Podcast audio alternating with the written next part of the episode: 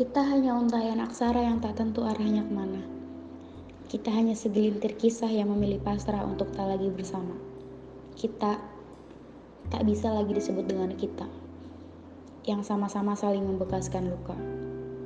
Kita hanyalah dua orang manusia yang mulai mengasingkan diri karena kisah cinta yang terlalu dini. Jakarta, 26 Maret 2020